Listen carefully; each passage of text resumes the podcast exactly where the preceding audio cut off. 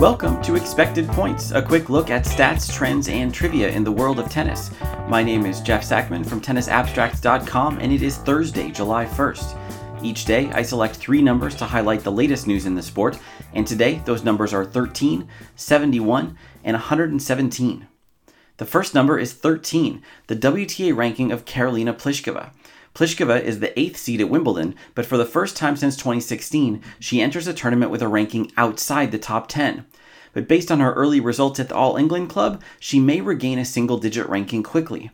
After a first round win over French Open semifinalist Tamara Zidansek, Pliskova whipped past Donna Vekic 6 2 6 2 in 68 minutes. The best news for the Czech was what happened in the other matches in her section. The draw lined her up for a potential fourth round match with Jessica Pegula, the American who has beaten her four times this season, three of them handily. But Berlin champion Ludmila Samsonova earned herself a place on Pliskova's Christmas card list by ousting Pegula. The coast is hardly clear, with Samsonova and Sloane Stevens in her section, but should Pliskova keep winning, she won't face a seed until the quarterfinals, and she'll be the higher ranked player until at least the semis. With a stature and a serve built for grass, Pliskova can't afford to miss this opportunity to turn things around. Our second number is 71, Denis Kudla's career win total on grass. For a player who has spent much of his career on the fringes of the top 100, amassing so much experience on turf indicates quite a commitment. Kudla is a 28 year old American, and he's played 11 grass court challengers and entered another 15 tour level qualifying draws since his first appearance as a 17 year old at Den Bosch in 2010. He advanced through Wimbledon qualifying last week at Roehampton and has kept the momentum going. He kicked off his main draw campaign with a five set upset of 30th seed Alejandro Davidovich Fokina and took it relatively easy yesterday with a straight set 91 minute defeat of Andreas Seppi. It's not his best showing at Wimbledon, having reached the fourth round in 2015, and unfortunately, it's likely to stop tomorrow. His reward for the Seppi win is a third round date with Novak Djokovic, the same man who stopped him in the second round at Wimbledon in 2019.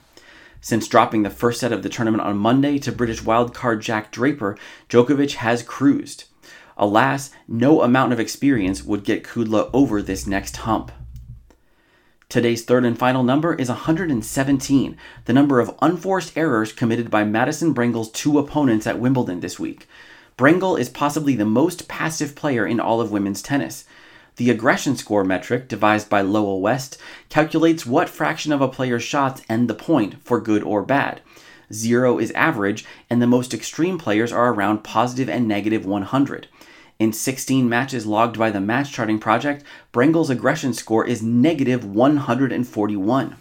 She battled past Christina McHale in the first round, hitting 13 winners and 26 unforced to McHale's 57 and 71. Yesterday, she overcame Sofia Kenin in straight sets, hitting only 6 winners and 7 unforced errors, while Kenin hit 20 and 41. Brengle's career best ranking is 35th, and she has spent more time in the vicinity of her current position in the 80s.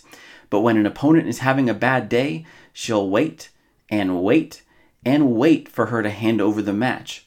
While Brengle will be the underdog in every match she plays, there's no shortage of players on tour with the ability to beat themselves. That's it for today's episode of Expected Points. Please let me know what you think about the show or suggest future numbers on Twitter at Tennis Abstract. And every episode, as well as full transcripts, can be found at tennisabstract.com. Thanks for listening.